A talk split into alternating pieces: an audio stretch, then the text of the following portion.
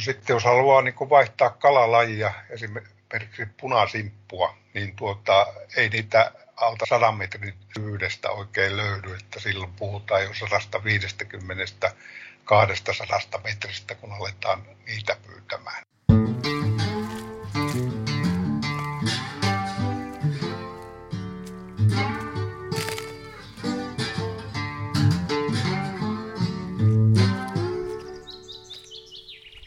Moi! Kuuntelet Saappaat jalassa podcastia. Mie on Matti Tieaho ja tällä kertaa mulla on vieraana kalastusneuvos. Markku Myllylä Kuusamosta. Huomenta.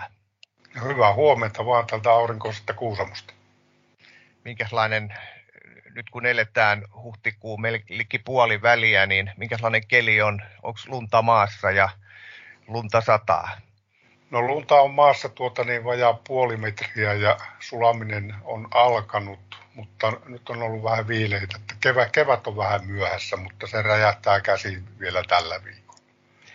Mä kun soitan sulle täältä Kotkasta, niin täällä on jo merestä jäät lähtenyt ja lunta on vaan jossain paksumissa keräyspaikoissa. Täällä on ihan kesä. No täällä on parhaimmat pilkkikelit vielä nyt.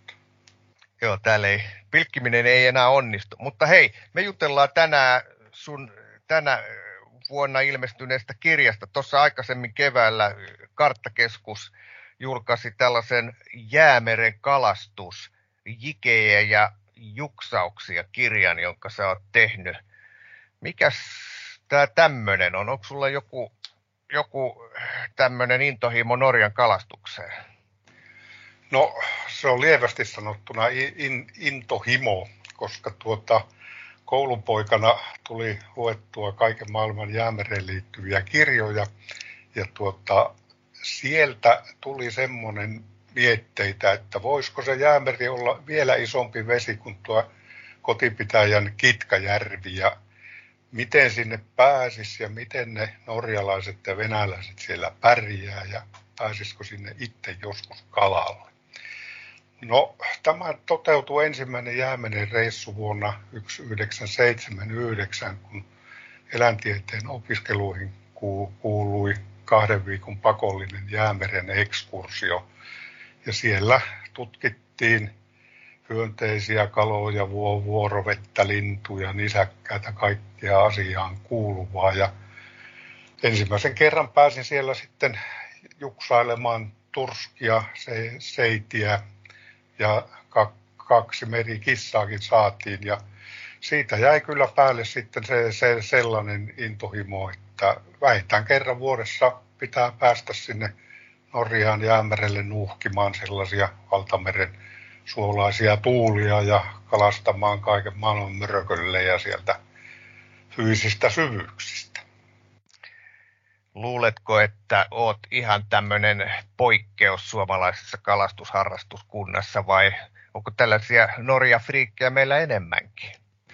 No en varmasti ole ainoa, sillä kyllä Pohjois-Norjassa käydään, jos ei kalalla, niin ainakin retkeilemässä ja katsomassa, katsomassa tuota hienoja maisemia, lumihuippuisia vuoria, turkosin sinistä merta.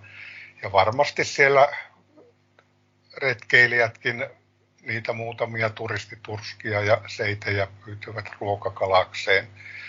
Mutta ihan viime vuosi, vuosina, tai sanotaan tällä vuosituhannella minun mielestä, niin täl, tällaisia niin kuin täysin kalastukseen keskittyviä mat, matkoja tehdään yhä useammin ja mennään kalalle tällaisiin kalastusmatkailukeskuksiin, joissa pakettiin kuuluu mukava majoitus, viiden tähden majoitus kaikkinen vehkeineen ja erittäin hyvät kalastusveneet, turvalliset, joissa on sitten riittävä elektroniikka, että pystyy harrastamaan pikkusen muunlaistakin kalastusta kuin pelkkää juksaamista eli pohjasta pilkkimistä.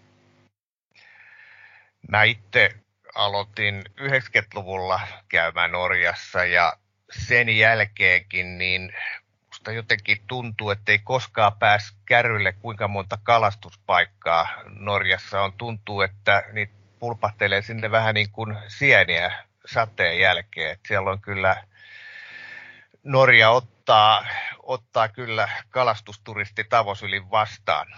Se infra, mikä tämän ympärille on rakentunut, niin se on kehittynyt muutamassa vuosikymmenessä aika valtavasti. Se, se on totta. Tällä vuosikymmenellä Pohjois-Norjaan ja varmaan etelänpäinkin on perustettu tällaisia korkealuokkaisia kalastus, kalastusleirejä, jossa on hyvä, hyvä varustus ja tuota, löytyy opastusta ja muuta. Ja tuota, arvelen, että tässä on Norjan valtion tietoinen politiikka, että halutaan etsiä niin kuin uusia elinkeinomahdollisuuksia pohjo- pohjoisille vesille ja syrjäisiinkin kyliin. Ja he ovat mielestäni kyllä onnistuneet tässä tosi todella hyvin, sillä parhaimpiin kalastusleireihin alkaa olla vuosien jonot. Minulla on tämän vuoden elokuun ensimmäinen viikko varattuna tuolla Arnöön Reisekot Campissa ja tuota sen varauksen olen tehnyt jo kaksi vuotta sitten. Eli se, se on totta, että siellä satsataan kalastusmatkailuun ja tehdään niin kuin asiakkaiden olo mukava, mukavaksi ja pyritään kaikin tavoin takaamaan, että niitä saaliskaloja löytyy. Mites luuletko, että elokuussa pääset? Nyt me eletään tätä koronakautta. Tässä on ihan viime hetken tietoja tullut mullekin, että, että ainakaan heinäkuussa ei vielä todennäköisesti päästä Norjaan.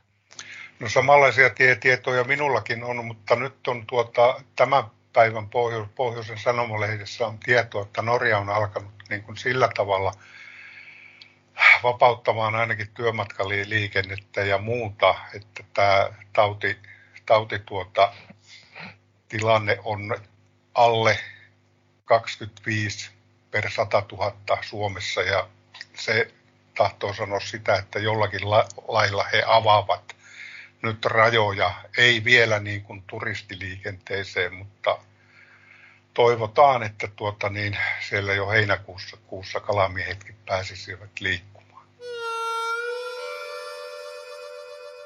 Mitä sä luulet, äh, jos ajatellaan tällaista etelän miestä tai suomalaista kaveria, joka halusi lähteä Norjaan merikalaan, niin, niin jos lähdetään ihan siitä sieltä niin kuin riskien kautta, mikä on se pahin moka, mikä voi tehdä lähtiessään Norjaan tai suunnitellessaan kalakeikkaa sinne?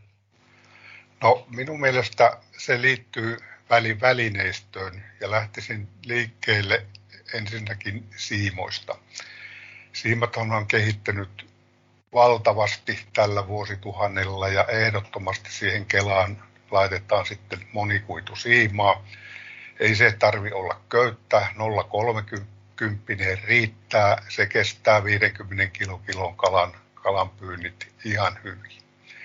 Toinen on sitten tuota solmut, että kun laitetaan siihen, siihen virvelisiin siimaan, siimalukkoa, uiskerengasta, mitä hyvänsä, niin siihen käytetään ainoastaan palomarsolmua se on helppo tehdä ja tuota, se pitää, pitää tuota niin isonkin kalan rytytyksen. No sitten kolmas ja sangen pieni kokoinen, missä vekotin, missä tehdään monesti todella, todella virheitä, ovat siimalukot. Eli siimalukot pitää olla sellaisia niin, että ne ovat varmoja, niissä ei ole mitään ylimääräisiä härpäkkeitä eikä peltilevyjä, vaan ohuesta millin terä, teräksestä taivutettu. Tämänkin olen joutunut kantapään kautta oppimaan, että jossakin vaiheessa tuli käytettyä sellaisia kiinalaisia hempulivehkeitä. Ja kun oli saa saatu vaivalla etsittyä pallessa saatu se vene laittaa semmoinen 50 kilonen suurin piirtein, niin siitä kun kala karkaa ja sitten katsotaan, että lukko oli pettänyt, niin eipä siinä paljon voinut muuta katsoa kuin peiliin, että mistähän tämä johtuu. Se ei ole ihan, ihan äh, ilmasta, kun sinne Norjaa menee, joskaan ei nyt ihan hirveän kallistakaan, mutta, mutta siihen kuitenkin menee aika ja on aikaa ja se on aina ainutlaatuinen kokemus. Eihän mikään keliuta sen enempää kuin se, että, että säästää tällainen väärässä kohtaa, eli lähtee hempula vehkeen liikkeelle ja sitten menettää sen, sen 50-kilosen kalan, jota, jota nyt ei välttämättä saiskaan, joka on harvinaista herkkua varsinkin suomalaiselle kalastajalle. Joo, näin, näin se on. Ja tuota, mutta sanotaan silleen, että joka on useamman kerran käynyt Norjassa, niin kyllä siinä hyvin pian, pian huomaa, huomaa nämä perusasiat. Ja jos ajatellaan rannata heittäjää, niin siellä on se, semmoinen vihollinen siellä meressä kuin rakkolevä. Sitä on matalilla rannoilla paljon. Ja väistämättä tuota, niin heittouistimet pilkit tarttuu siihen. Mutta jos sulla on kelassa niin 0,30 kuitusiimaa, niin sillä tulee jo melkoinen tuota rehumytty ylös ja sen uistimen saa, saa pelaste, pelastettua. Ja jos olisi niin kuin vanhanaikaista nailon siimaa, niin tuota, ei mitään, mitään tuota toivoakaan. Mm. Tästä sun kirjasta, mä luin sen tuossa joku aika sitten ja, ja kun suljin kirjan sitten, luin sen suurin piirtein yhdessä päivässä. Se oli niin, niin mainio paketti ja kun suljin sen kannen, niin mietin, että, että jos tätä kirjaa olisin lukenut jo silloin 90-luvulla ennen kuin lähin ekan kerran Norjan merikalaan, niin, niin näinä kuluneina vuosikymmeninä varmaan olisi ihan toisella tapaa meikäläinen kalastanut. Eli, eli on tietysti luken tämmöisiä kalastusjuttuja, joita on julkaistu aina silloin tällöin suomalaisissa kalastuslehdissä. Suurin piirtein joka vuosi useampi kappale, mutta niissä on semmoinen, semmoinen ihan ymmärrettävä virhe tai, tai siis sellainen lähtö, lähtöongelma, että kyseessä on aina sitten yksi kohde, johon joku on mennyt, ja sitten se kertoo, miten siellä toimii. No okei, kaikki ei pääse sinne. Niin kuin sanoit, niin sä teet kaksi vuotta aikaisemmin sen varauksen sinne, sinne sun, sun resorttiin, jonne, jonne nyt sitten elokuussakin meet. Kaikki ei pääs, alueet on rajalliset se, mikä tässä sun kirjassa on hienoa, on se, että siinä on siis kalastuskokemuksia ennen, ennen kaikkea kuudelta kymmeneltä eri vuosikymmeneltä, kuudelta eri vuosikymmeneltä ja, ja sitten se merialue, jota sä oot käynyt läpi, on laaja. Se on siis sellainen 1300 kilometriä noin, noin äh, suurin piirtein, eli lähdetään sieltä Länsi-Norjasta – oliko se nyt Puudööstä, ja sitten, sitten sä oot kalastellut siellä täällä siitä ylöspäin, kunnes sä oot sitten siirtynyt sieltä Nordkapin kautta itään ja ihan sitten Venäjän rajalle Kirkkeneesiin saakka. Öö, se on melkoinen, melkoinen, voisiko sanoa elämäntyö ja se on ihan mahtavaa, että tämä vuosien saatossa saatu kokemus niin on saatu kirjojen kansien väliin.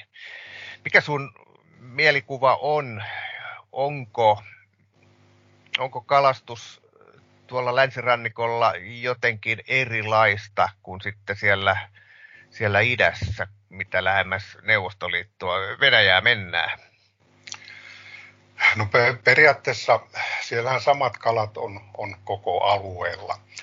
Mutta siellä on tietyn näköisiä eroja on, että tuota, siellä Lofottien seutuvilla, Tromsan seutuvilla, Lyngenissä, sieltä löytyy sellaisia vuonoja ja saaria, että tuota, siellä ei vallitsevat länsiä luoteistuulet niin hirveästi haittaa kalastusta.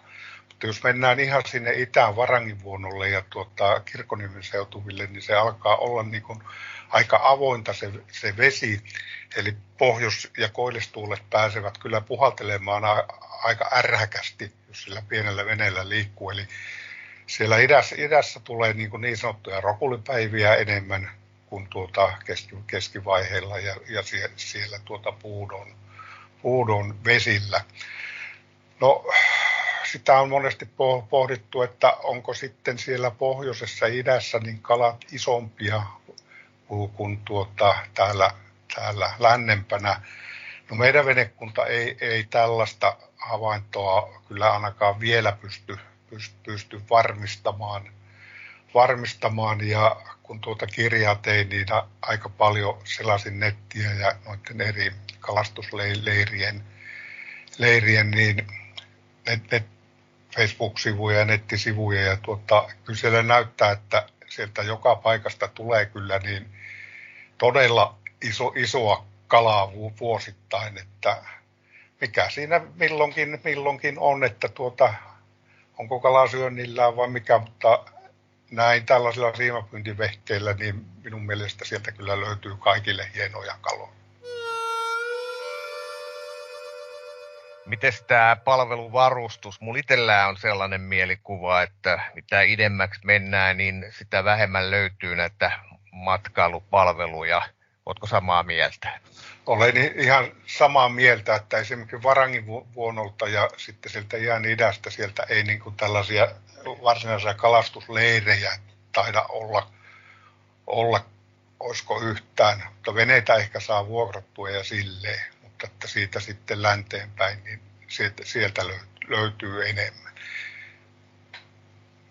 Tässä saattaa olla just tämä, mitä sanoit, että siellä ollaan enemmän tuulten armoilla, niin, niin äh, kun matkailuelinkeinosta kysytään niin, tai puhutaan, niin on tietysti fiksua, että sää ei ihan heti aiheuta tällaisia rokulipäiviä, niin sen, sen myötä varmaan on fiksumpaa, että se, ne matkailupalvelut on keskittynyt tänne länsirannikolle, jossa tosiaan on tätä saaristoja ja vuonoa ihan eri tavalla kuin tuolla arktisessa idässä ja pohjoisessa. Kyllä, kyllä näin, näin on. Ja tuota, tietenkin siinä tuota, niin va, varmaan sitten vähän nuo liikenneyhteydetkin vai, vaikuttaa. Esimerkiksi Tromsaan tulee paljon kalastusmatkailijoita Saksasta ja Keski-Euroopan maista ja ne tule, he tulevat sinne leittämällä. Suomalaiset taidetaan kuitenkin ajella omilla autoillamme ja tuota, sekin pik, pikkusen sitten, sitten vaikuttaa, mihin siellä norjalaiset ovat, ovat näitä kalastuspalveluita viritelleet. Mutta kun toi itä, meillä suomalaisillahan on sinne kuitenkin tämmöinen erikoissuhde, kun siellä on suomalaisia asunut asunut ainakin 1800-luvulta saakka, eli näitä kveenejä on siirty, siirtynyt sinne aikanaan, niin onko tuolla meidän idässä, jos nyt tälleen kivasti sanon, niin onko siellä jotain sellaista, mitä tuolta lännestä ei sitten löydy? No onhan se, siellä sellaista, niin että siellä on edelleenkin näitä suomalaisten jälkeläisiä, joita siirtyy 1860-luvulla nälkävuosien aikana ihan niin kuin pysyvästi asumaan esimerkiksi Pykejan kylä on sellainen. Se on, se on jännä paikka.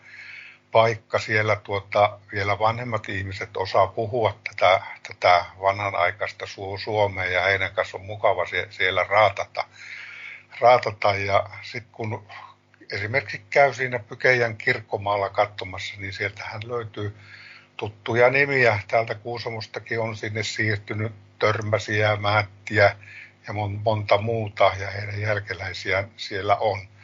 Ja itse asiassa, jos puhutaan tästä Kuusamosta ja Jäämerestä, niin täältähän lähdettiin tuota 1800-luvulla hyvinkin paljon tuota niin, talvella Matinpäivän aikaan pantiin suksennokka tuota kohti Vienanmerta ja siitä sitten vielä, vielä jäämere, jäämerelle ja sinne mentiin niin kuin kausikalastajaksi töihin ja kalastettiin muutama kuukausi siellä, siellä sitten palkollisina ja tultiin kesäksi sitten kotiin.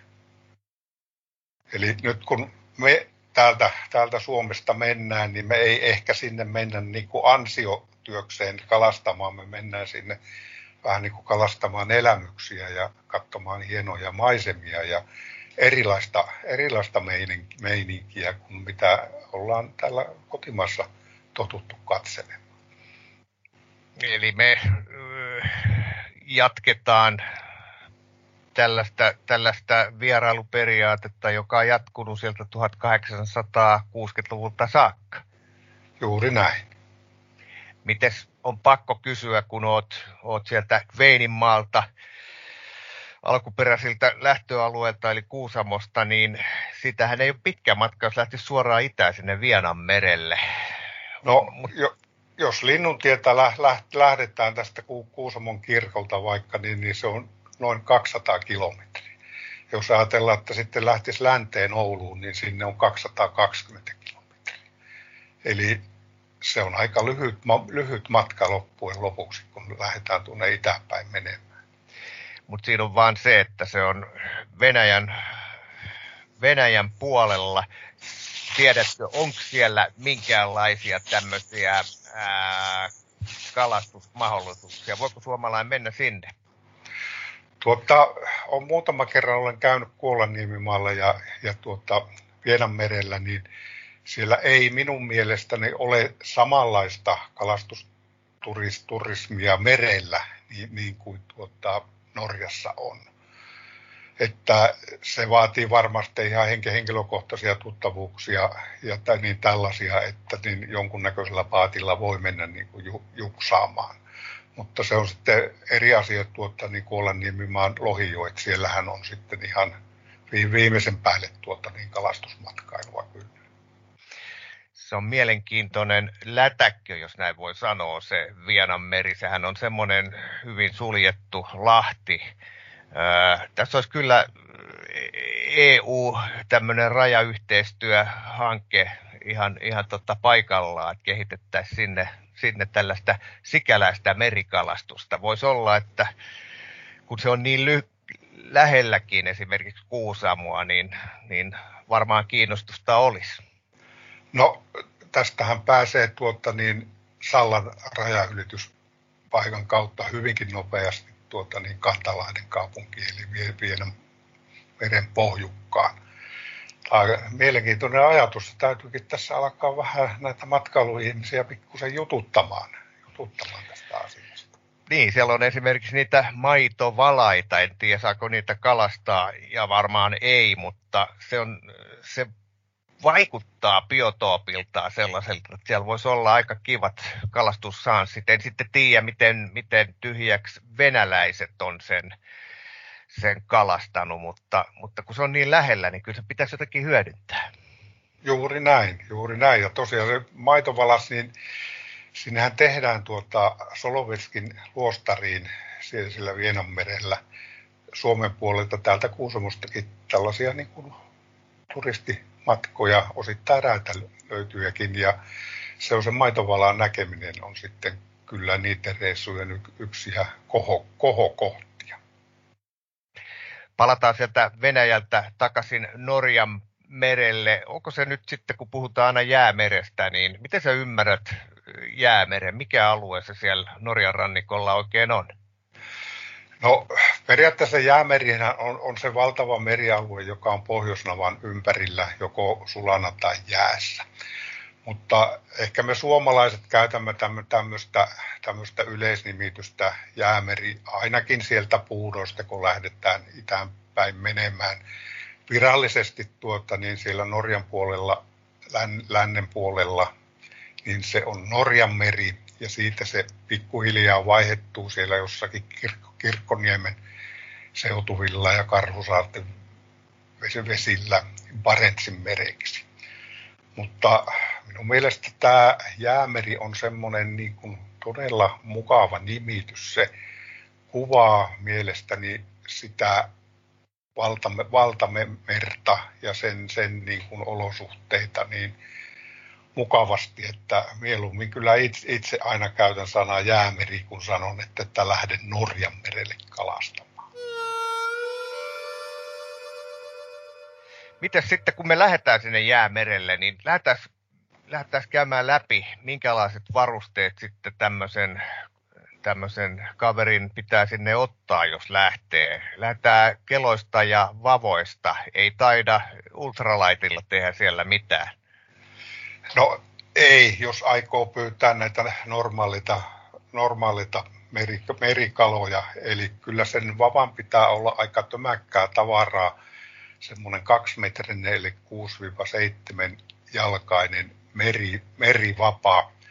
Itsellä on, on tällainen näin ja tuota, sillä pystyy tuota niin juksaamaan, juksaamaan tuota, jopa 900 ramman pilkeillä ja sitten sillä pystyy tuota, uistelemaan paltaita aika raskailla, raskailla vehkeillä.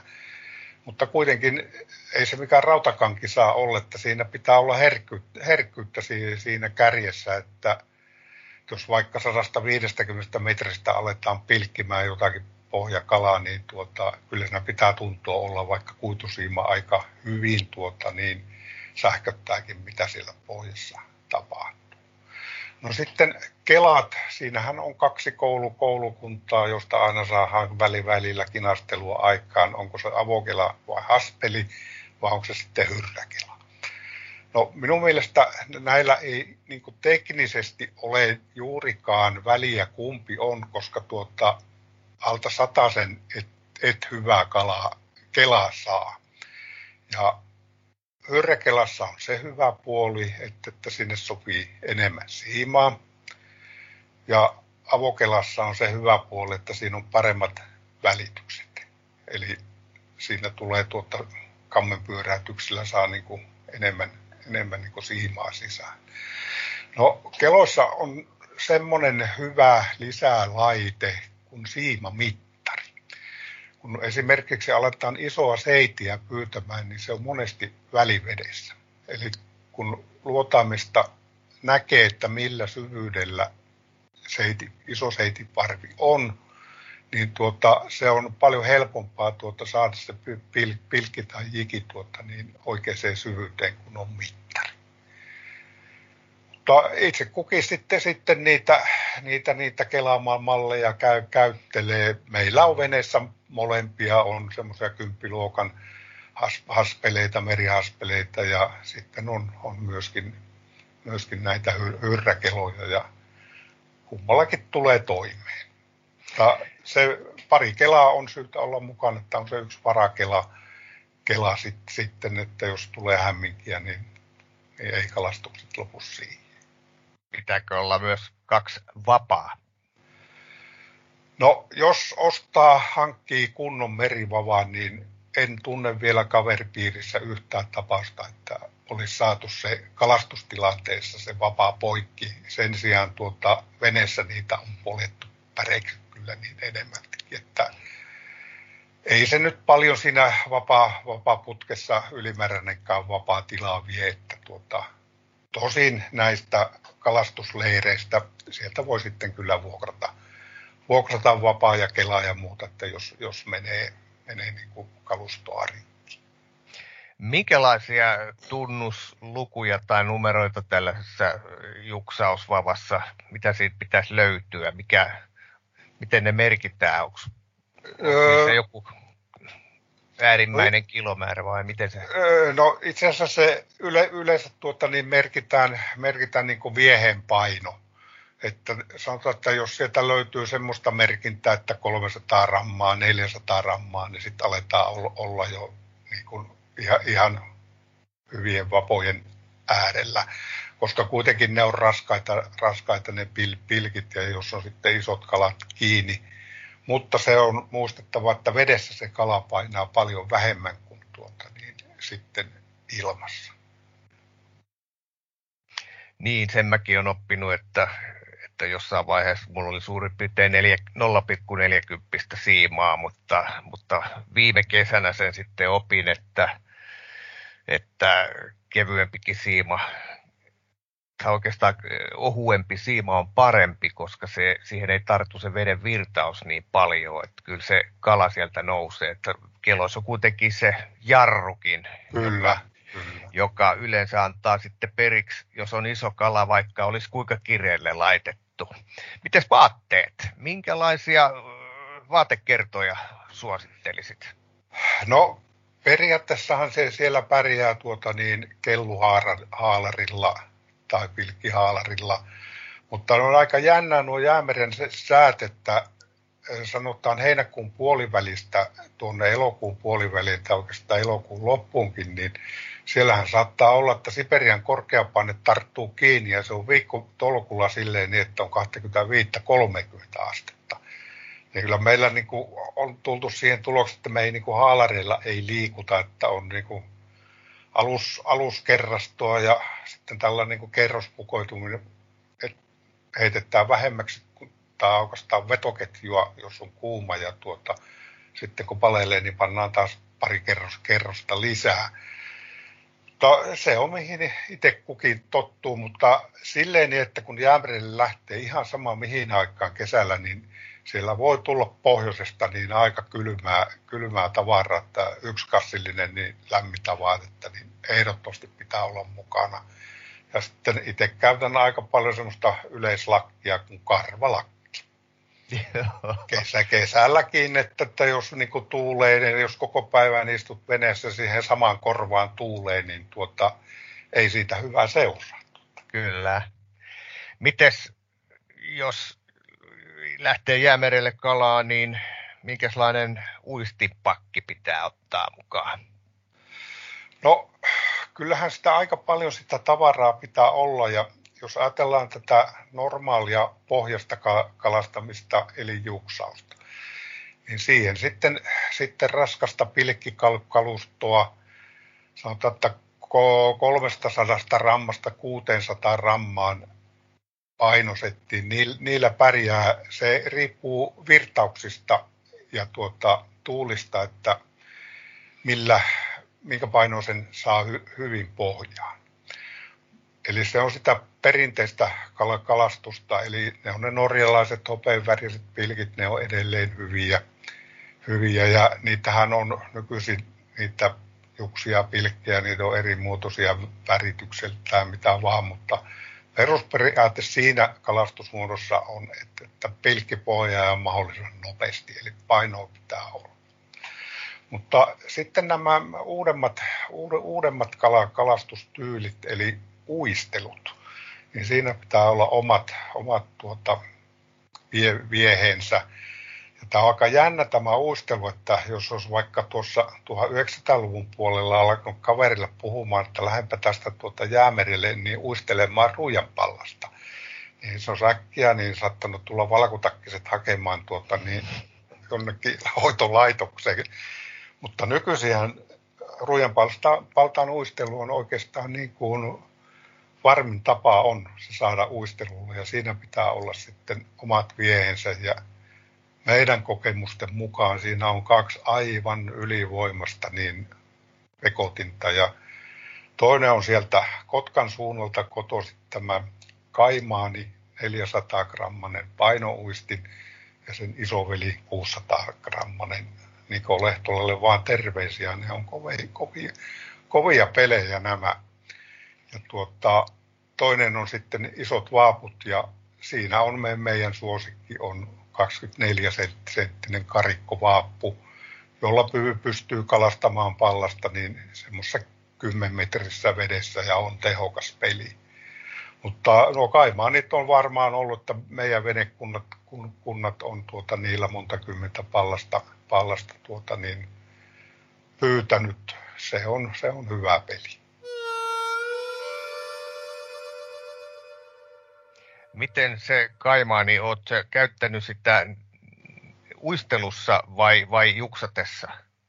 No itse asiassa olen kokeillut moniakin, mutta tuota, se on liian arvokas peli juksakäytössä, koska siinä on mahakoukut lisäksi, niin ne tarttuu helposti pohjaan, niin nykyisin me ei sillä niin kuin pilkitä, vaan tuota, se on ihan niin kuin vetouistelu käytössä. Ja kuinka syvää sillä 400 grammasella pääsee sitten, jos karikko no, menee 10 metriä? No me on käytetty sitten, sitten näitä kaimaaneita semmoinen 15-30 metriä, riippuen tietenkin virtauksesta, niin se pelittää ihan itsekseen ilman mitään tuota, niin lisäpainoja oikein hyvin. Ja sitten jos mennään syvempiin vesiin ja on, on tuota, jotakin 40 metriä sellaista, sitten käytetään 600 rammasta. Mikäs vetonopeus onko siinä, siellä tietysti virtaa vedet, se vaikuttaa siihen syvyyteen, mutta mikä se vauhti on, kun te vetelette uistit? No se tietenkin riippuu tuulista ja virtauksista ja tuota, me ollaan havaittu silleen niin, että pienin nopeus, mitä pystyy koneella ajamaan, että se ei heitä tyhjäkäynnille, niin se on hyvä ja tuota semmoinen joku kolme, neljä kilometriä tunnissa, niin tuota, se riittää, koska tuota, no kaivannilla pystyisi kyllä uistelemaan nopeamminkin, mutta tuota, karikko alkaa pitämään niin mahdotonta liikettä, jos tuota tulee liikaa nopeutta. Mutta mahdollisimman hitaasti, kun pystyy ajamaan, niin sehän perustuu se uistelu siihen, että saadaan ne pallasuistimet, kumpia ne nyt sitten onkaan, niin muutama pari-kolme metriä pohjan yläpuolelle. Eli pallaksen kyttäys ikkunaan, koska tuota pallas on siellä pohjalla ja kattelee sieltä ylöspäin tuota, että mitä syötävää on liikkeellä ja sieltä se niin kuin paukasee sitten, sitten kiinni uistimeen. Onko värillä mitään väliä? Näitä, näitä kaimaaneja tehdään, mihin väriin suurin piirtein halutaan. Samoin karikko on vaikka minkälaista väriä. Mikä sun kokemus on? No noista kaimaaneista meillä on tuota, semmoisia kokemuksia, että semmoinen semmoinen harmaan vihertävä on niin kuin hyvä, tämä paras väri ollut meillä ja sitten se kumihäntä, häntä semmoinen ambulanssioranssi.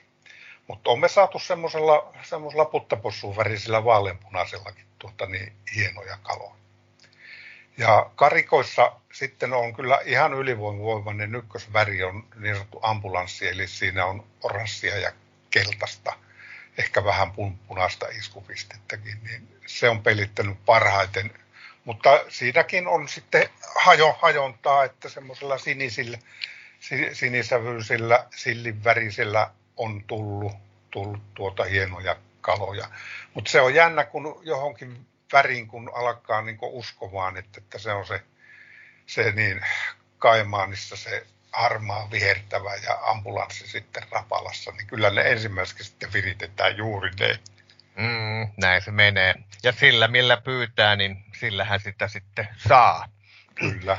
Mikälainen se vedenalaismaailma on silloin, kun te lähdette ruijapallasta pyytää? Minkälainen pohja? No, sen ver- verran kun aloitettiin tätä uistelua, niin oltiin tuolla Lyngen Fiskecenterissä ja otettiin ensimmäiseksi päiväksi kalaopas. Ja tuota, hän opetti meille niitä, niitä niksejä ja muuta ja häneltä saatiin semmoinen tieto, että pallas tykkää olla semmoisessa somerikossa eli pikkukivikossa hiekkapohjilla 20-40 metrin vesillä.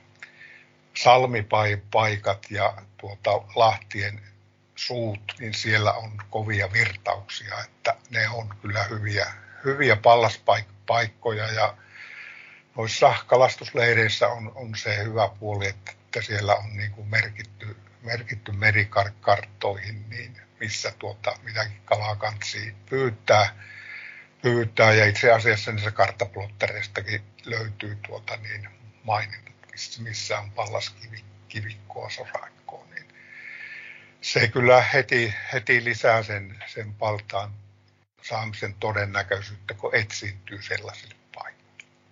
Joo, ja tämä on taas yksi hyvä syy valita se, se resortti sieltä, jonne leiriytyy, ettei lähde yksinään omineen kokeilemaan.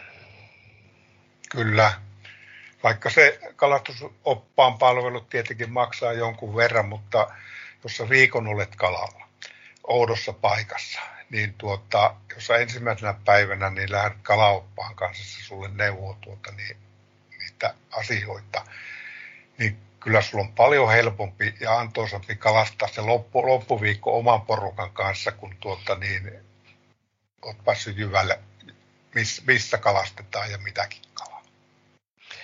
Tässä nyt tulee semmoinen fiilis, että teikäläisen kalastusreissut öö, tapahtuu sellaisessa plus, 40 metrin syvyydessä ja matalammassa, mutta näinhän se ei varmaan ole, eli, eli harrastat sitä juksausta sitten vähän syvemmältäkin.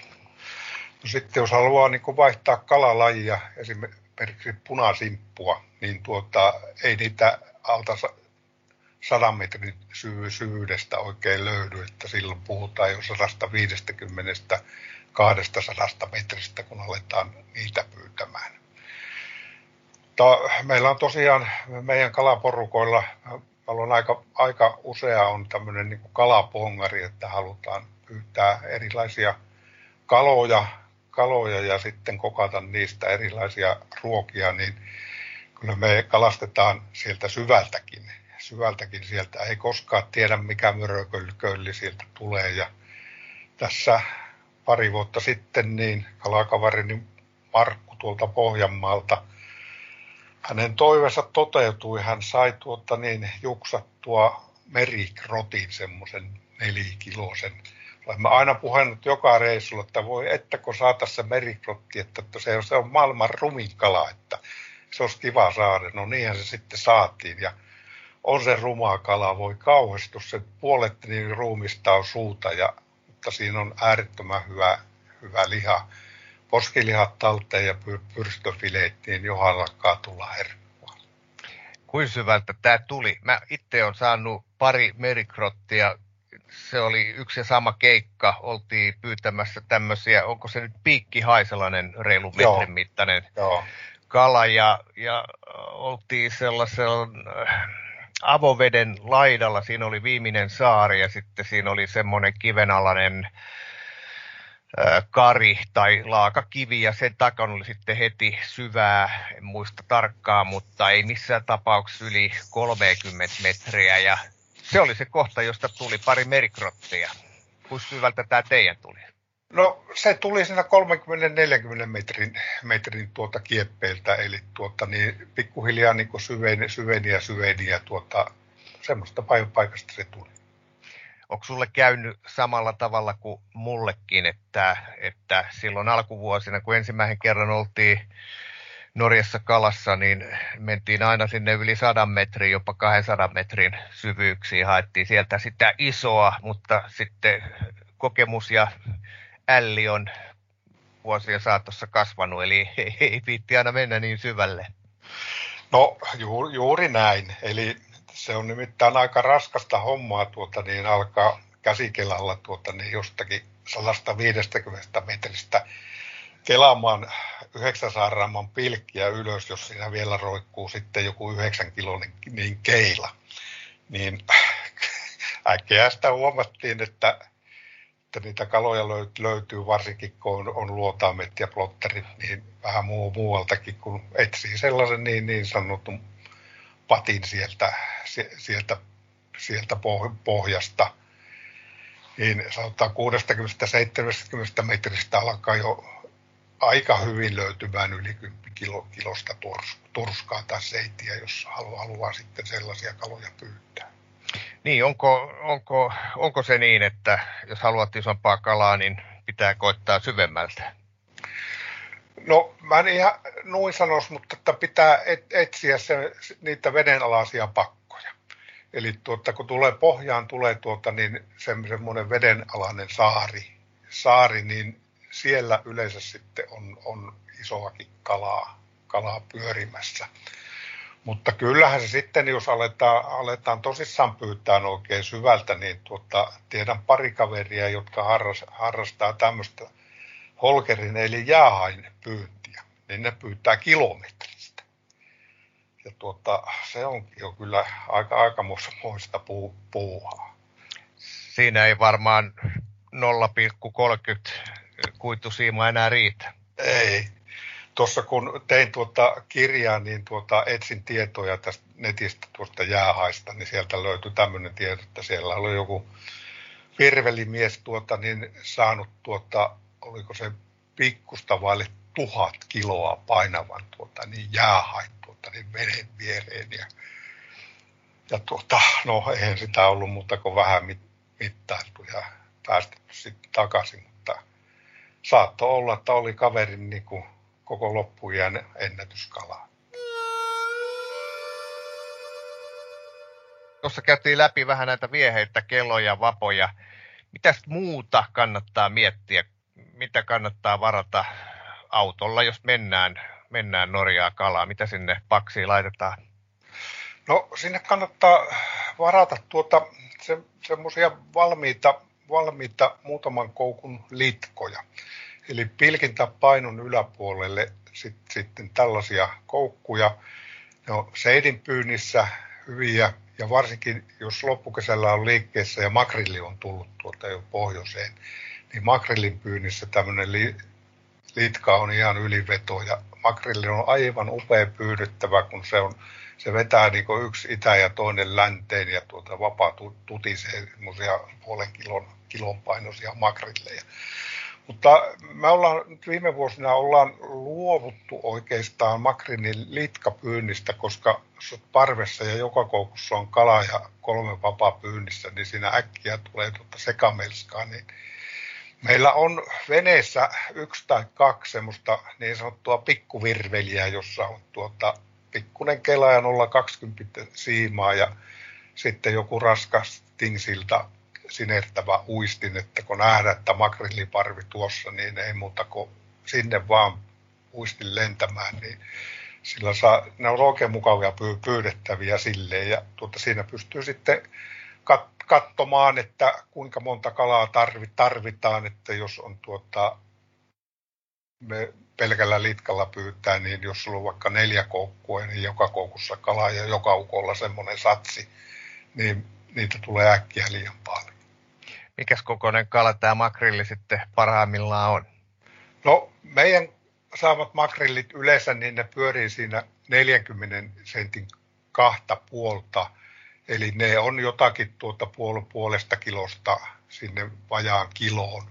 Mutta on me saatu sellaisia tuota niin 50 senttiä ja yli, että ne on niin toista kilosia.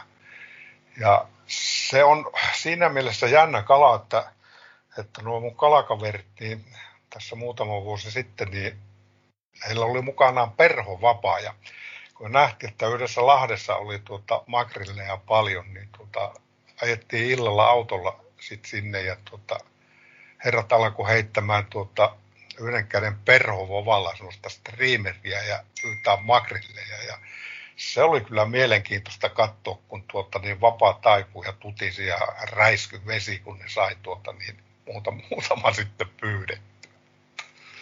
Eli se on tämmöinen urheilullinen kala se makrilli, se vetää... On se, on se ja äärettömän hyvä ruokakala, voi että. Ja sitten Onks... mikä vielä siinä makrillissa, niin se on maailman helpoin ja ihanen fileoitava. Ei mutta kun niskaan viilto ja siitä sitten pyrstönpää yksi veto, niin se file on siinä. Jaa. Ei Onks ole ni- oksia tuota niin vastuksena.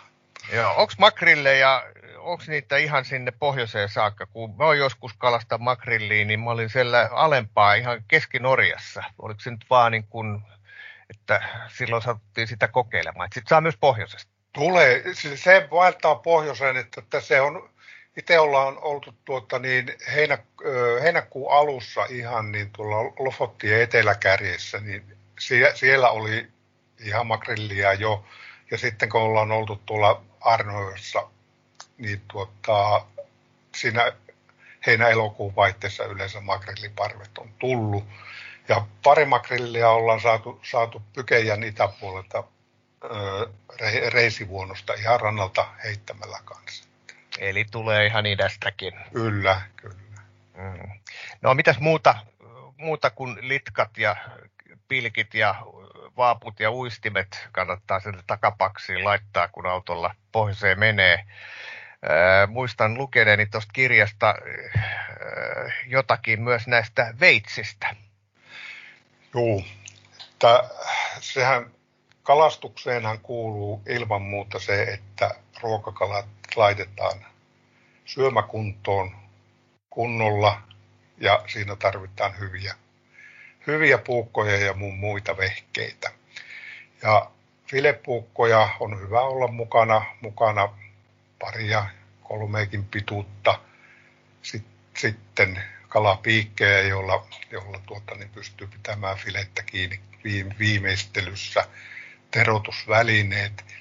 Ja sitten erilaisia pihtejä tarvitaan ainakin kahdenlaisia, eli tavallisia tuota, pihtejä, joita tarvitaan veneessä, ja niillä irrotetaan koukut kalasta.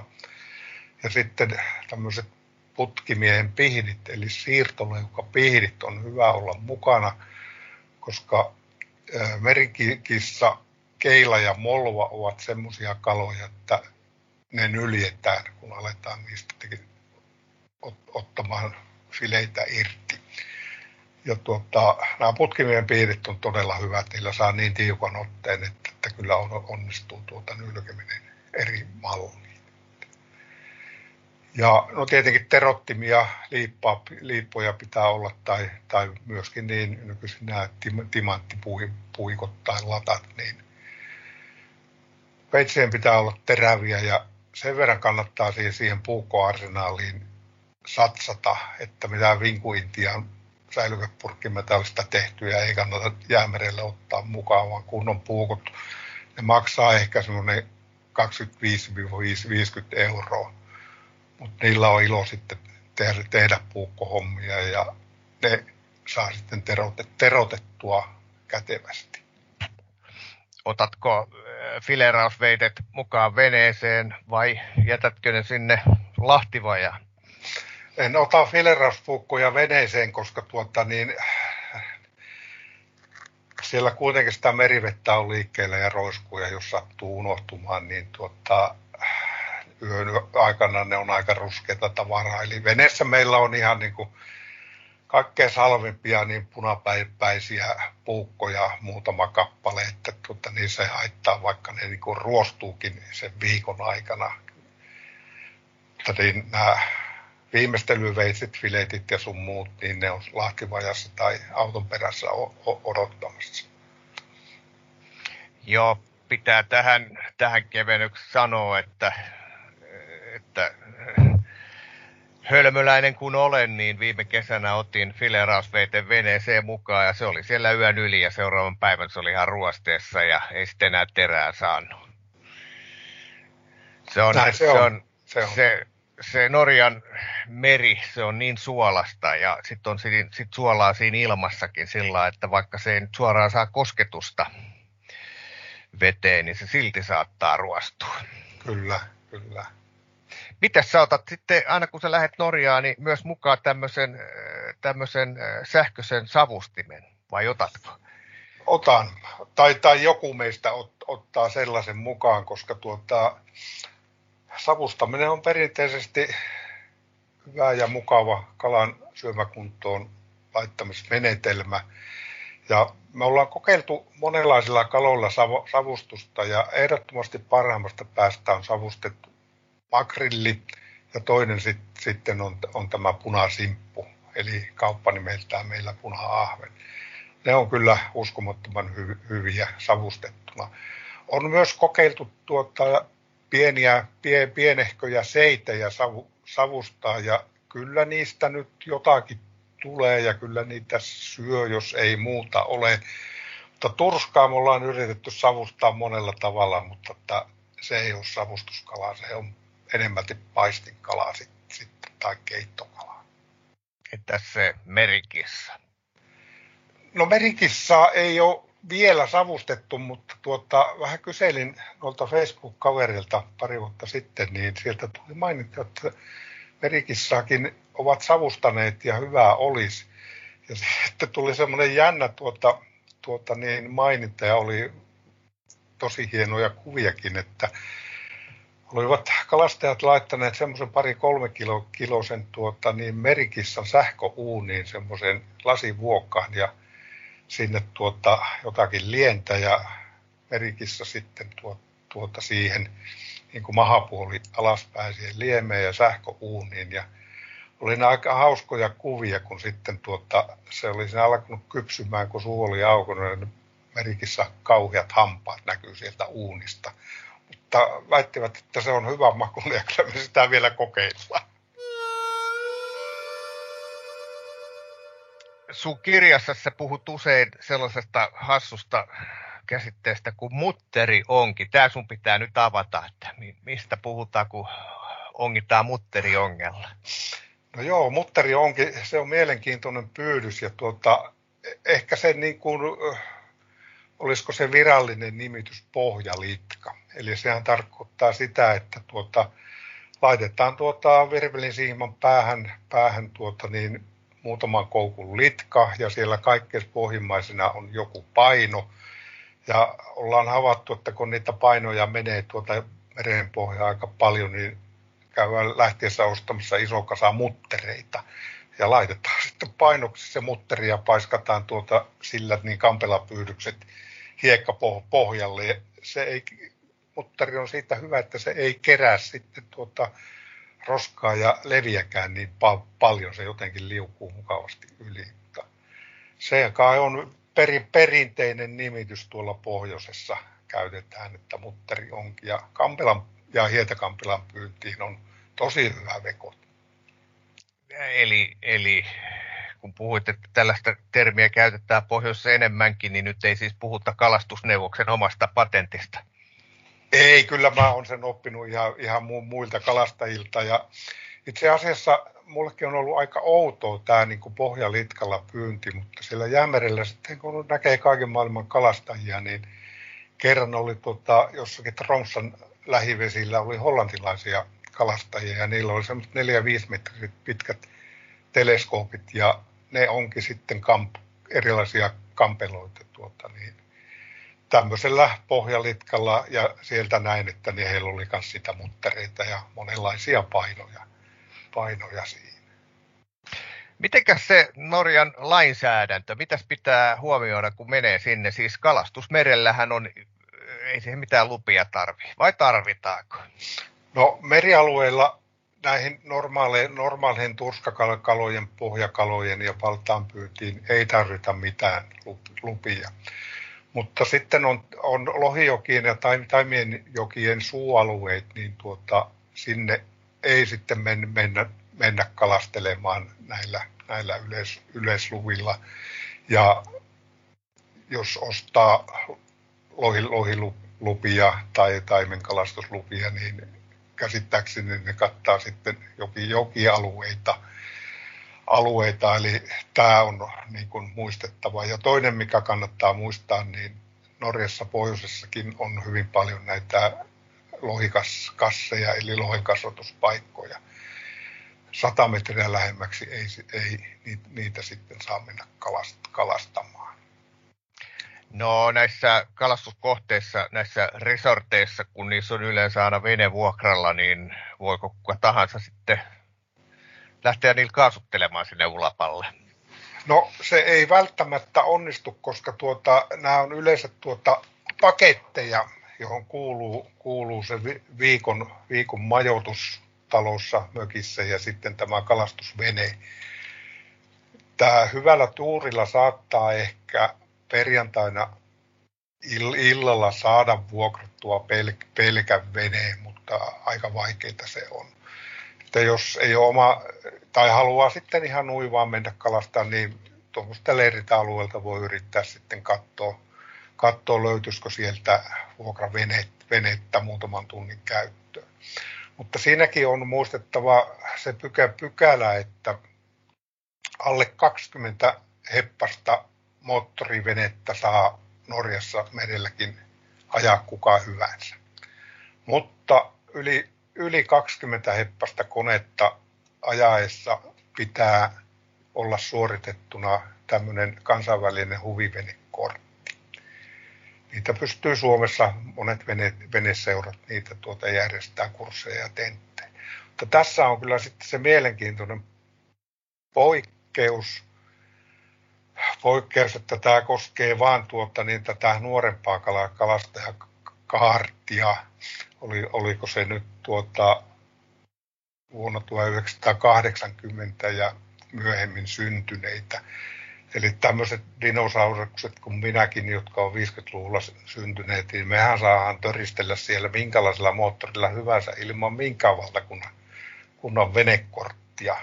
Mutta ehkäpä ne on norjalaiset laskeneet, että jos on jonkun verran ikää, niin sitä osaa niin katsoa, katsoa paremmin niitä säätä- ja keli, kelijuttuja, että ei sitten ihan uhkarohkeita juttuja lähdetä tekemään. Mä oon kerran ollut sellaisessa kalastusmatkakohteessa, jossa oli 15 heppaset perämoottorit, mutta se oli sellainen vähän niin kuin vitsi, että mitä näillä tällaisilla täällä tekee Norjassa.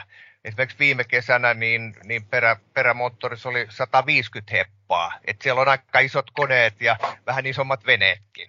Joo, ky- kyllä. Että, että kyllä ne pienillä moottorilla ne on sitten aika lähellä rantaa tapahtuu sellaisissa paikoissa, että eihän semmoisella niin, niin voi lähteä sitten niin edes niin, niin kuin ajamaan, ajamaan välimatkaa paikasta toiseen. Että noissa kalastusleireissä, missä meillä on käyty, niin siellä on 50-70 nelitahtikoneita. Ja näyttää, että tuottaa sitä mukaan, kun niitä uusitaan, niin tulee aina muutama kymmenen hevosvoimaa lisää. Mm. Ja onhan se, se on turvallisuuskysymys sekin. Turvallisuuskysymys ja aikaa rahaa. Se on kiva, kiva pösötellä seuraavaa kalastuspottiin 50, mieluummin 50, 50 kilsaa tunnissa kuin, kuin 15 kilsaa tunnissa. En, en siitä sen, sen kummemmasta ole kysymys. Mutta yleensä se kalastus tapahtuu siellä veneessä mutta voi varmaan rannallekin kalastaa. Minkälaisia ohjeita antaa sitten sellaiselle kaverille, joka vaikka autoilee muuten Norjassa, mutta haluaisi sitten kokeilla, että paksis on virveli, niin mihin kohtaa kannattaa mennä heittelemään tai kalastamaan tavalla tai toisella? No semmoinen yleisohje rannalta kalastamiseen minun mielestä on se, että syvä vesi on kalastajan kaveri. Eli pitää yrittää etsiä mahdollisimman sy- syvää vettä ja sitä voi niin tutkiskella vähän niin rannan muotojen mukaan, että jos maa, maapuolelta vuoritat tunturi laskeutuu hy, hyvin jyrkästi veteen, niin sillä kohdalla on siellä vedessäkin syvyyttä. Sitten jos on semmoisia niemiä ja muita, niin ne on yleensä melko varmasti hyvin matalia ja siellä on paljon tuota, rakkolevää. Eli pitäisi etsiä tämmöistä mahdollisimman syvää vettä. Se ei ole aina niin yksinkertaista, vaikka semmoisen paikan löytääkin, niin ei välttämättä sitten löydä autolle turvallista parkki, parkkipaikkaa. Ei sitä voi jättää tuota niin, tielle sillä tavalla niin, että se haittaa, haittaa muuta liikennettä. Laiturit ja aallomurtajat on, on hyviä, hyviä paikkoja sieltä pystyy yleensä heittämään ja sen syömäkalan saamaan. Ei välttämättä niin, niitä kymppikilosia, mutta muutaman kilon, kilon kaloja kuitenkin. Sitten jos löytyy laitureita, niin tuota, sieltä sitten he, heittämään. Satamissa on laitureita ja sinne joskus pystyy menemäänkin heittämään, mutta ne on siitä hankalia, että siellä pohjassa on aina jotakin roinaa roinaa, niin tuota, niitä alkaa niitä vieheitä kyllä kulumaan aika, aika reippaasti. Mutta siinä täytyy vain yrittää etsiä, mutta yksi semmoinen hyvä kalastuspaikka on sillat. Eli siltojen molemmissa päissä yleensä on niin kuin jonkun verran parkkitilaa ja tuota, niistä pystyy heittämään, heittämään tuota, virvelillä uistinta ja siellä yleensä pyörii tuota seitejä, seitejä ja syvemmällä turskia. Saattaa olla kolia ja muutakin, muutakin kalaa ja tuota, sieltä kyllä yleensä, yleensä ne syömäkalat kalat löytää. Ja no, tuossa äkkiseltään mainitsee pari tuota, tämmöistä hyvää sillan aluskalastuspaikkaa, niin Hammerfestia, kun lähestytään, niin siellä on Kvalsundin salmen yli menevä silta. Siitä on syö, syömäseitejä pyydetty monta kertaa. Ja sitten on tuolla Varangivuonolla, kun lähdetään ajamaan Vesisaareen päin, niin on pohjukasta. Siellä on tämmöinen Mortes Neesin rantakallio. Niin siellä on, on hyvä rantakalastuspaikka, merikissaa ja kaikkea muutakin. Mutta siinä pitää, minun mielestä siinä pitää se, se autoasia hoitaa en, ensin kuntoon. Tuossa sun kirjassa mainitsit, että Nurja on, on, on muutakin kuin ruijanpallas, turskasei, kissakala. Ää, siellä on aika paljon kaloja. Sä oot ilmeisesti yksi sun projekteista on tässä vuosien mittaan ollut se, että yrität saada erilaisia kaloja ja vissiin vähän rapujakin.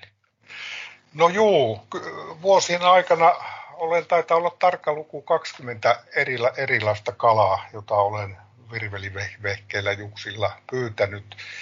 Ja sitten myöskin, myöskin tätä idästä tullutta tulokasta, kuningasrapua, olen on, onkinut ja siinä on vaan siinä kuningasravun pyynnissä se, että se ei ole niin sanottua yleistä riistaa, että se on lisenssoitua ammattikalastajan puuhaa, mutta kun menee tämmöiselle, tämmöiselle kuningasrapusavarille, siellä on yleensä tuota merrat, joista sitten niitä, niitä koetaan ja otetaan. Ja siinä yhteydessä saattaa päästä sitten onkimaan niitä virvelilläkin, eli sen, sen tuota, matkailuyrittäjän tai ammattikalastajan kiintiöön. Se on kyllä jännää puuhaa, että taitaa olla, olisiko semmoinen metri 30 senttiä jalkojen väli joku nelikilonen, mikä mä oon onkinut itse. Mitä sulla oli siellä siiman päässä? Mihin se tarttui? No, siinä on parikin menetelmää, että semmoiset vanhanaikaiset tuota, isot valkovalkoiset matikkapilkit, jota käytettiin vielä viime vuosisadan puolella, niin semmoisen vaan puolikas pikkuseiti nippusi teillä kiinni ja paiskataan pohjaa ja kiristää siimaa ja aletaan ottelemaan ja rapu haistaa sen, niin se tulee ja nappaa saksilla kiinni, kiinni siitä ja se ei irruta, se vesirajaa asti pitää kiinni ja siitä sitten haavilla tai pitkällä nostokoukulla kyyttiin. Ja toinen menetelmä on semmoinen niin siimasytterömenetelmä, että kerätään sitä rannalta jotakin vanhoja verkon pätkiä ja kousi, köysiä ja muuta. Ja muotoillaan semmoinen 340 senttiä kanttinsa mytty sinne kivi keskelle painoksi ja nippusiteillä taas kalanpaloja tuotta syötiksi ja se lasketaan pohjaan ja ravut haistaa sen melko äkkiä, ne tulee siihen pyörimään ja jossakin vaiheessa niiden kun niillä on semmoisia jänniä piikkejä oksia niissä raajoissa, niin se tarttuu sitten siihen verkon havaksen reikään kiinni ja ei muuta kuin hissataan kyytti. Miten tämmöinen kuningasrapu siiman päässä, onko se vähän niin kuin kuha, että se tulee sieltä, se ei varmaan rimpuile mitenkään niin kuin kalat? Ei se rimpuile, se tulee sieltä, vaan tietenkin veden vastus on, kun tuota, niin siinä se keski, keskiruumis on kohtuullisen kokoinen. Mutta hei, mitä sä teet, kun jalkojen väli on, tai varpaasta varpaaseen on mittaa puolitoista metriä sellainen, kun tulee siihen veneeseen, niin, niin eikö se ole aika pelottava kokemus? No se ensimmäisellä kerralla kyllä, kyllä aika monen, että mikä ihmeen piru täältä tulee, mutta ei, mutta kun molemmille käsillä niin koivesta kiinni ja eikä tuota sieltä saksipuolelta ollenkaan, niin kyllähän sen kanssa pärjää. Se on, ehkä kannattaa kuitenkin muistuttaa tässä, että tätä ei voi tehdä itse, vaan se, se tapahtuu, jos tapahtuu, niin tämmöisen, tämmöisen maksetun pyynnin isännän kanssa, eikö niin? Juuri näin. Juuri joo, näin. joo, mä oon itsekin kokeillut sitä just siellä, siellä Vesisaaren edustalla ja ja tota, on se hurja tunnehan se on, kun siihen kannelle tulee, vaikka on isompikin vene, niin siihen täkille kun tulee yhdestä sellaista pyytihäkistä satakunta valtavaa kuningasrappua, kun ne alkaa mönkiä siellä eh, kannella, niin, niin se on oksat pois, se on hurjan näköinen tilanne. Kyllä. Mutta sä oot onkinut ton kirjan mukaan jotain muutakin rapua siellä, siellä, mikähän se nyt oli, ihan siellä pohjoisessa, jos oikein muistan, Kam, Kamp, mikä se Lumi, Lumirapu. Niin. Tuot, joo, tuota, sinnehän on ist, venäläiset istuttaneet tuota jäämerelle kuninga, ravun lisäksi tuota pienempää rapua, eli lumirapua. Ja se on levinnyt länteen ja tuota, sellaisia biologeiden arvioita on, että lumirapua olisi varmaan ainakin kymmenkertainen määrä meressä, mitä tuota kuningasrapua. Ja ajattelin, että, että sitä voisi yrittää pyytää näillä samalla, samanlaisella vanhalla matikkapilkillä ja ajoin kerran sinne Jäämeren mantereen pohjoisempaan paikkaan Gamvik-nimiseen pikkukylään. Ja siellä satamalaiturilla yritin sitten pongata tätä lumirapua, että olisin sitä ottanut kuvan ja, kuvan ja silleen, mutta tuota, ei sillä reissulla ainakaan onnistunut, että pitää yrittää joskus niin, että päästä ammattikalakalastajien kanssa sinne merelle ja he varmaan tietää paremmin, mistä sen voisi tavoittaa. Minkälainen otus tämmöinen, minkä kokoinen otus tämä lumirapu oikein on? Kaupallisessa pyynnissä tuota, ne on semmoinen kilon, kilosta kahteen kiloon on, on tuota, että se on hyvin paljon pienempi, pienempi kuin kuningasrapu, koska sehän saattaa tuota niin kasvaa jalkojen väliltään kaksimetriseksi ja painaa jopa 15 kiloa. Oho, oho tässä onkin seuraava pongauskohde meikäläiselle. No Mutta niin. mikälainen, mikälainen paikka se Gambiikki on? Se, se on sellainen kohde, jota ennen tätä kirjaa en tiennyt olevan olemassakaan. Se on siis ihan siellä Nordkapin leveysasteilla ihan pohjoisessa, mutta Joo. Nordkapista semmoinen vajaa sata kilsaa itäpäin. Öö, joo, ja tuota, no se on hyvin mielenkiintoinen paikka. Siinä on itse asiassa semmoinen isompi kylä, kylää nimeltä Mehamn.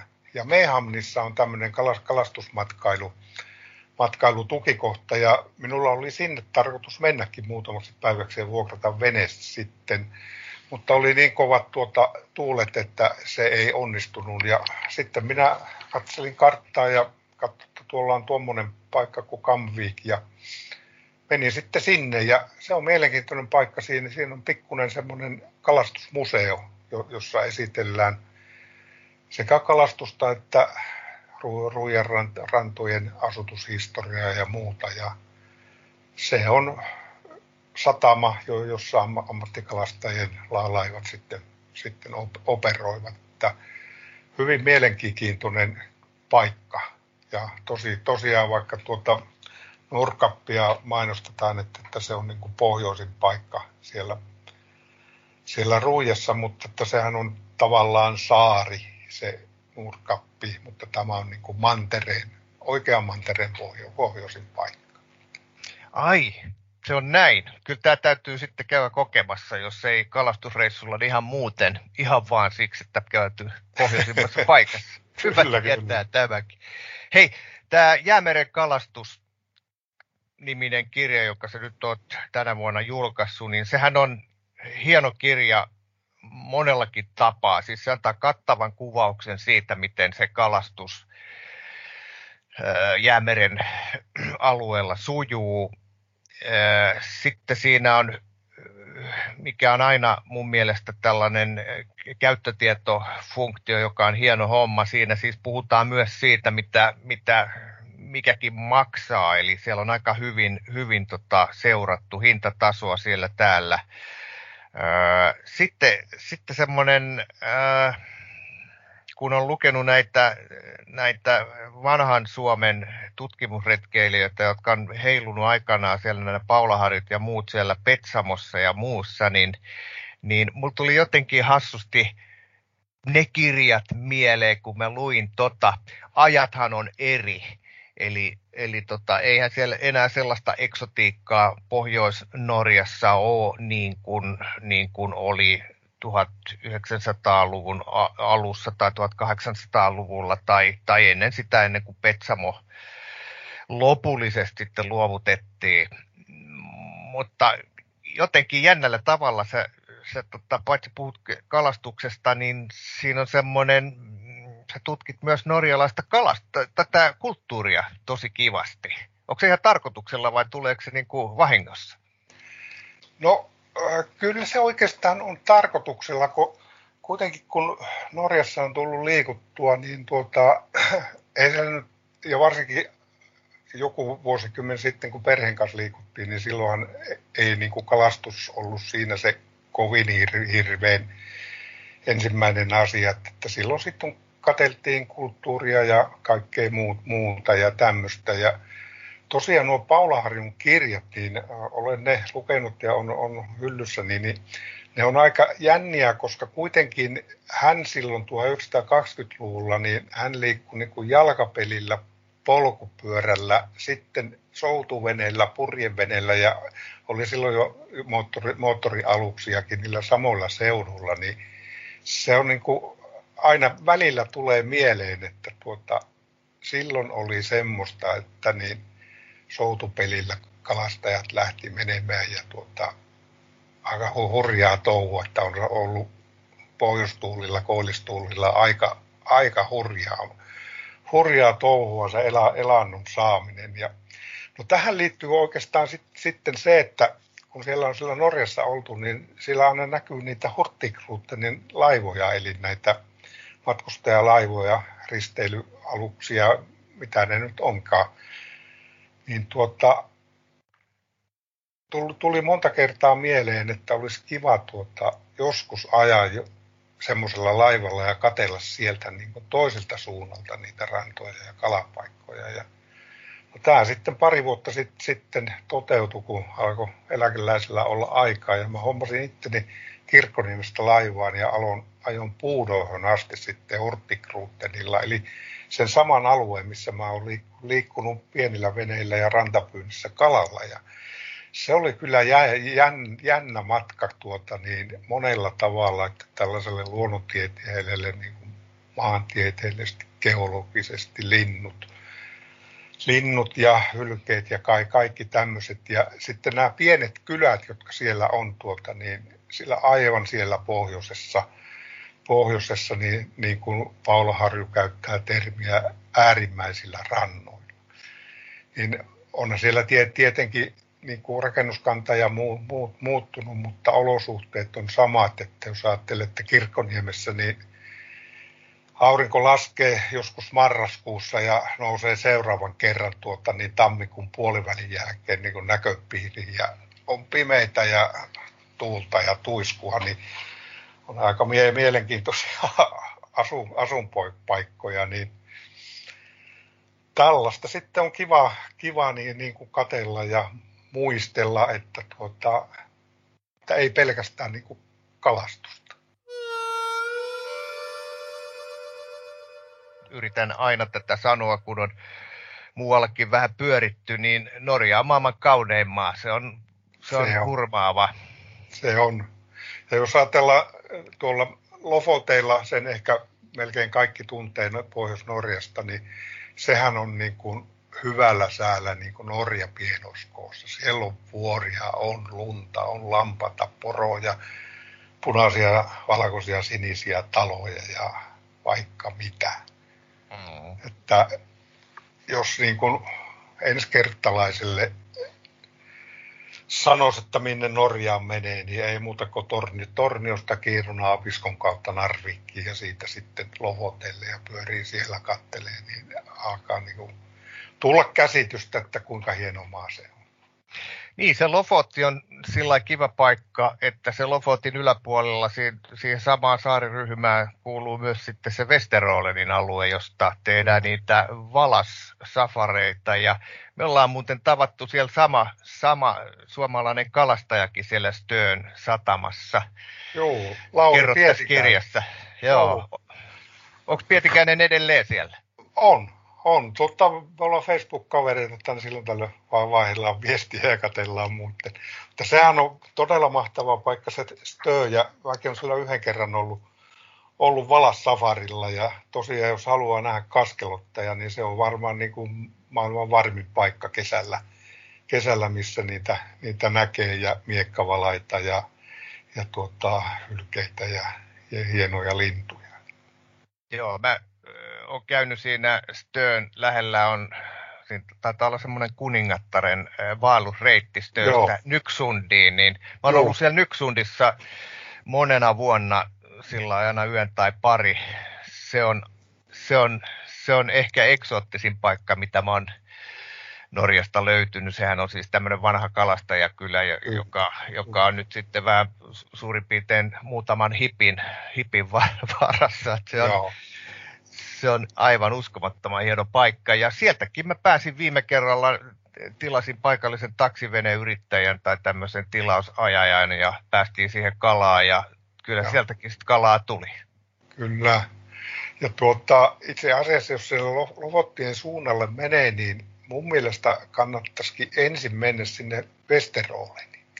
Siellä ei ole niin mahdoton se turisti tuota, ryntäys kuin tuota, sitten varsinaisella Lofoteilla. Ja sitten jos jää aikaa, niin sitten voisi niin ajaa sinne eteläkärkeen O-nimiseen paikkaan. Ja tuota, sillä Westerollenissa niin pystyy touhuilemaan aika rauhassa kaikenlaisia mukavia asioita. Se on, se on, se on pari kertaa on sen Lofotin ajan läpi ja, ja, ja tota, jos multa kysytään, niin antaisin saman vihjeen, se Westeroleni on, Kyllä. on rauhallisempi ja taitaa olla vähän halvempikin, jos puhutaan niin. ja muista, kun siellä ei sitä rafiikkia Kyllä. ole. Mites jos hypätään sieltä Norjasta sinne Kuusamoon, josta, jossa pidät majaa, niin, niin meillähän on hyviä uutisia sieltäkin, kalauutisia. Siellä on tota, se Kuusinkijoki, joka on valjastettu. Se taitaa olla tällainen Venäjälle johtava joki ja laskeva joki, jossa on, jossa on pien, pien äh, sähkövoimalaitoskin. Mitäs, mitäs siellä oikein on tapahtumassa sen suhteen? No siellä on tapahtumassa sellaista, että tämä Kuusinkijoen myllykoskeen rakennettiin 1950-luvun lopussa – tämmöinen pikkuinen tippavoimala, 1,4 megawattia ja se on siinä pyörinyt kohta 60 vuotta ja siinä pantiin Venäjältä kudullun no-, nousevan tuota, taimenen vaellusreitti poikki. Ja nyt ajat on muuttuneet, tämmöistä pienistä voimalaitoksista halutaan päästä irti, että nämä kalataloudelliset ja, ja muut luontopääomat on paljon suurempia. Niin perustettiin viime syksynä tämmöinen yhdistys kuin Kuusikijoki kuntoon. Ja me ollaan tavallaan se ostettu nyt se voimalaitos voimayhtiöltä siten, että valtio pistää siihen pari miljoonaa ja me kerätään se toinen pari miljoonaa ja voimalaitos pannaan virta, virta pois. Ehkä sitä voisi jonkun museon tehdä ja avataan vanhat tuota uomat, josta taimenet sitten aikoinaan nousivat ylöspäin vielä jopa 60-70 kilometriä.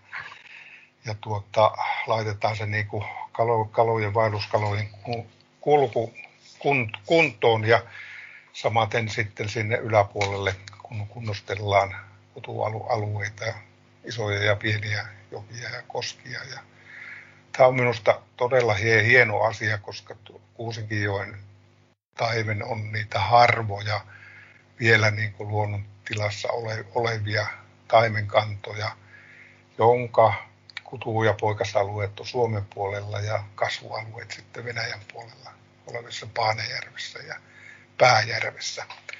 Tämä on muutama vuoden, vuoden projekti ja tuota, kun se saadaan tehtyä, niin tuntuu kyllä ihan hyvältä onko se tilanne nyt se, että, että se padon yläpuolinen osa, niin sinne on siis istutettu kalaa, että siellä on voitu kalastaa nytkin? No ei sinne ole oikein istutettu kuin silloin 50-luvulla, kun niitä koskiosuuskauppoja tehtiin.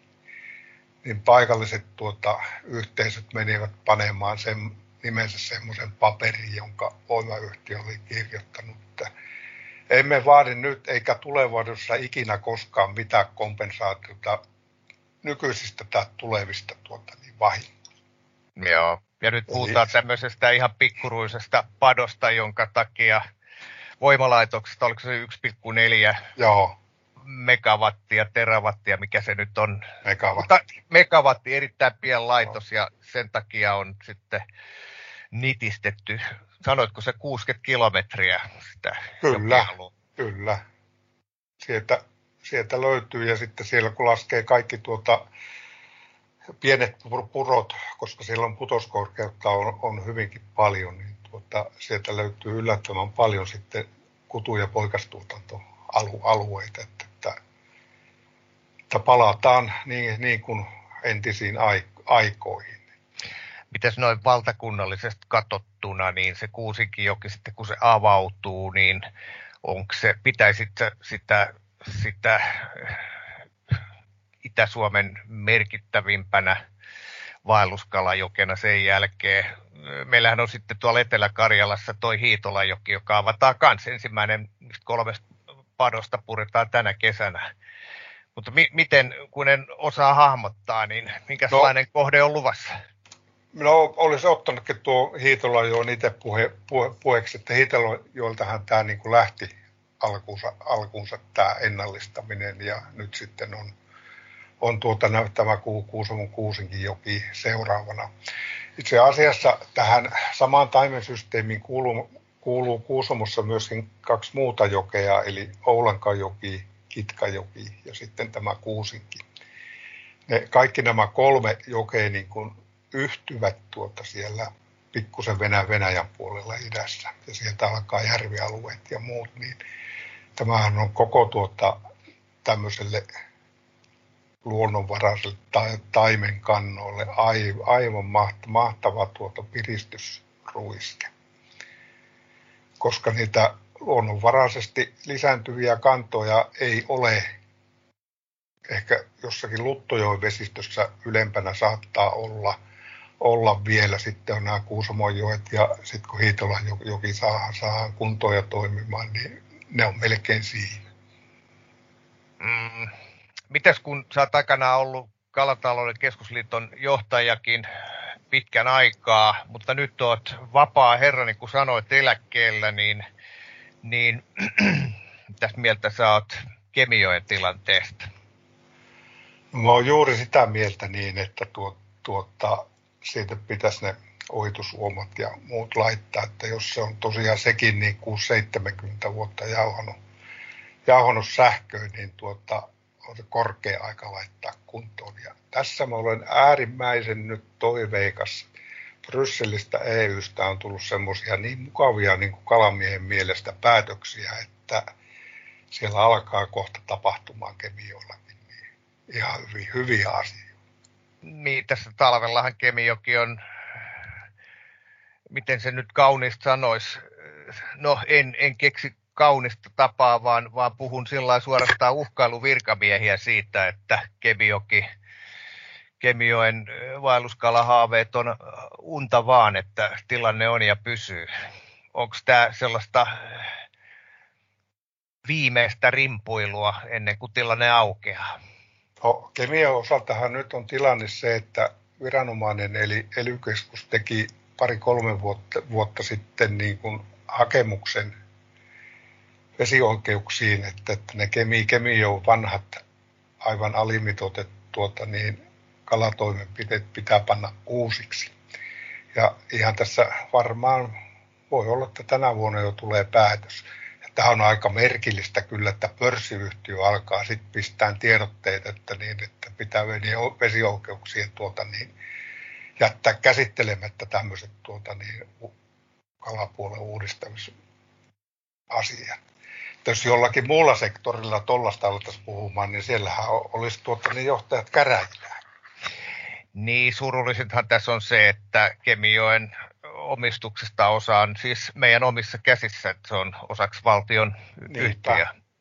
Ja jos ajatellaan, niin että valtio on tuota, hyväksynyt nämä vaelluskalaohjelmat ja muut, itsekin olin niitä valmistelemassa viime, viimeisinä työ, työvuosina, niin ne on yleisesti hyvä, hyväksytty ja tuota, sitten tämä näitä ennallistetaan näitä voimalaitoksia ja tehdään kalateitä ja muuta, niin sitten valtionyhtiö alkaa kippuroimaan sitä vastaan. Se on kuitenkin aika merkittäviä poliittisia päätöksiä nämä, nämä ohjelmat, mitä on tehty ja tuota, he mielenkiinnolla tässä nyt oottelee tuota, niin sitä avin päätöstä niistä uusista velvoitteista. Niin. Me ollaan molemmat kalamiehiä ja, ja tota, niin kun, sillai, kun ihminen ajattelee, että tällaista tapahtuu, niin sitä niin kuin yrittää itselle vastata kysymykseen, että mikä ihme siinä on, että pitää tollain pullikoida tutkainta vastaan. Mikä, Niin. Mikä on se selväjärkinen motiivi siellä toisella puolella, että tota, pannaan kampoihin? Näin selvässä asiassa. No, sitä ihmettelee, että ihmettelee varmaan varmaan moni muukin. Ja tuota, mutta se, että jos saatiin silloin muutama vuosi sitten poliittisesti tapeltua nämä vaelluskalaohjelmat ja muut, ja tuota, ja sillä oli kaikkien puolueiden tuota, niin hyväksyntä takaa. Mm. Niin, ja itse asiassa lainsäädäntökin on muuttunut sillä tavalla, että vesilakiin on saatu muutamia hyviä uusia pykäliä, jotka niin kuin suorastaan vaatii, että nämä vanhat kalavahingot, tuota, niin ne pitää hoitaa toisella tavalla. Ja sitten tuota, EUstä on tullut, tuota, muista mikä direktiivi sen virallisesti nimeltään on, eli tuota, pitää pyrkiä tämmöiseen niin kuin vesien vähintään hyvään tilaan. Niin nyt tämä voimayhtiö alkaa vänkyröimään sitä, että, että, että ei Kemijoki ei tuota niin, saa tuota niin vaatia hyvää tilaa. Mm. Mutta tämä vaan aika nyt ja rat, isot rattaat pyörii niin, että, että kyllä siellä tapahtuu kemi kemioilla. Ja itse asiassa sama tapahtuu Iijoilla ja Oulujoillakin pikkuhiljaa. Että jos se niin ihan siinä mielessä positiivisella mielellä on, että muutaman vuoden kuluessa niin tällä sektorilla sillä tapahtuu paljon. Mm. Ja tässä Hiitola ja Kuusenkijoki on hyviä esimerkkejä, että Kyllä. muut seuratkaa perässä. Juuri näin, juuri näin. Joo. Hei, ennen kuin lopetetaan, niin viimeinen kysymys. Eli mikä se on se sun, sun äh, eksoottisin, hauskin kalastusmuisto? No, mä en tiedä, onko niin eksottisin, mutta tuota, silleen tuossa puhuttiin Lofoteista ja kerran oltiin tuota siinä jossakin elokuun alussa ihan siellä, siellä tuota Eteläkädessä O-nimisessä kylä, kylässä ja oltiin vaimo ja Anoppi ja koiria ja minä liikkeelle ja sitten sieltä vuokrattiin pikkunen talo merinäkymällä ja ja alettiin talouselle. Mä lähdin käyttämään koiraa sitten ulkona ja tuota, sitten aloin ihmettelemään, kun alkaa porukkaa valua tuota tänne aallonmurtelle rantaan, niillä on pitkät vavat ja ämpärit kourassa ja no sitten talon tututtaa siinä sitä porukkaa, niin ne sanoo, että, että joo, että makrill is back, eli makrilli on tullut ja tuota, siellä meillä on tämmöiset makrillikekkerit, että, että sinne kun menee tuota siinä yhdeksän kieppeillä illalla, niin on, on aivan kauhia syöntiä. Saattaa tussiakin sinne. Ja, no minä sattuin, minä viettu koiran ja kaivun autosta semmoisen nelimetrisen teleskooppimerivavan ja jotakin uistimia, peltiuistimia ja menin sinne ja siellä oli kyllä aivan mahtava meininki tosiaan, että se oli että heitto ja kala. Ja tuota ne pyysi aina semmoisen vajaasankollisen ja sitten ne häipy pois, että kun näitä saa huomenna lisääkin. Ja meitä oli kolme henkeä ja yksi koira mukana, niin mä pyysin neljä makrillia sitten sieltä. Ja verestin ja vedin fileksi ja sitten kämpillä niitä seuraavana aamuna paisteltiin ja syötiin. Ja se oli minusta hauska, hauska, oikein mukava tapahtuma. Siellä niin kuin oli se semmoinen hyvä meininki, meininki siellä rannassa ja iloisesti rupateltiin ja muuta. Ehkäpä se on tässä se minun mukavuus. Olit oikeassa paikassa oikeaan aikaan. Juuri näin ja vähän niin kuin sattuma. Markku Myllylä, kiitos. Kiitos sinulle.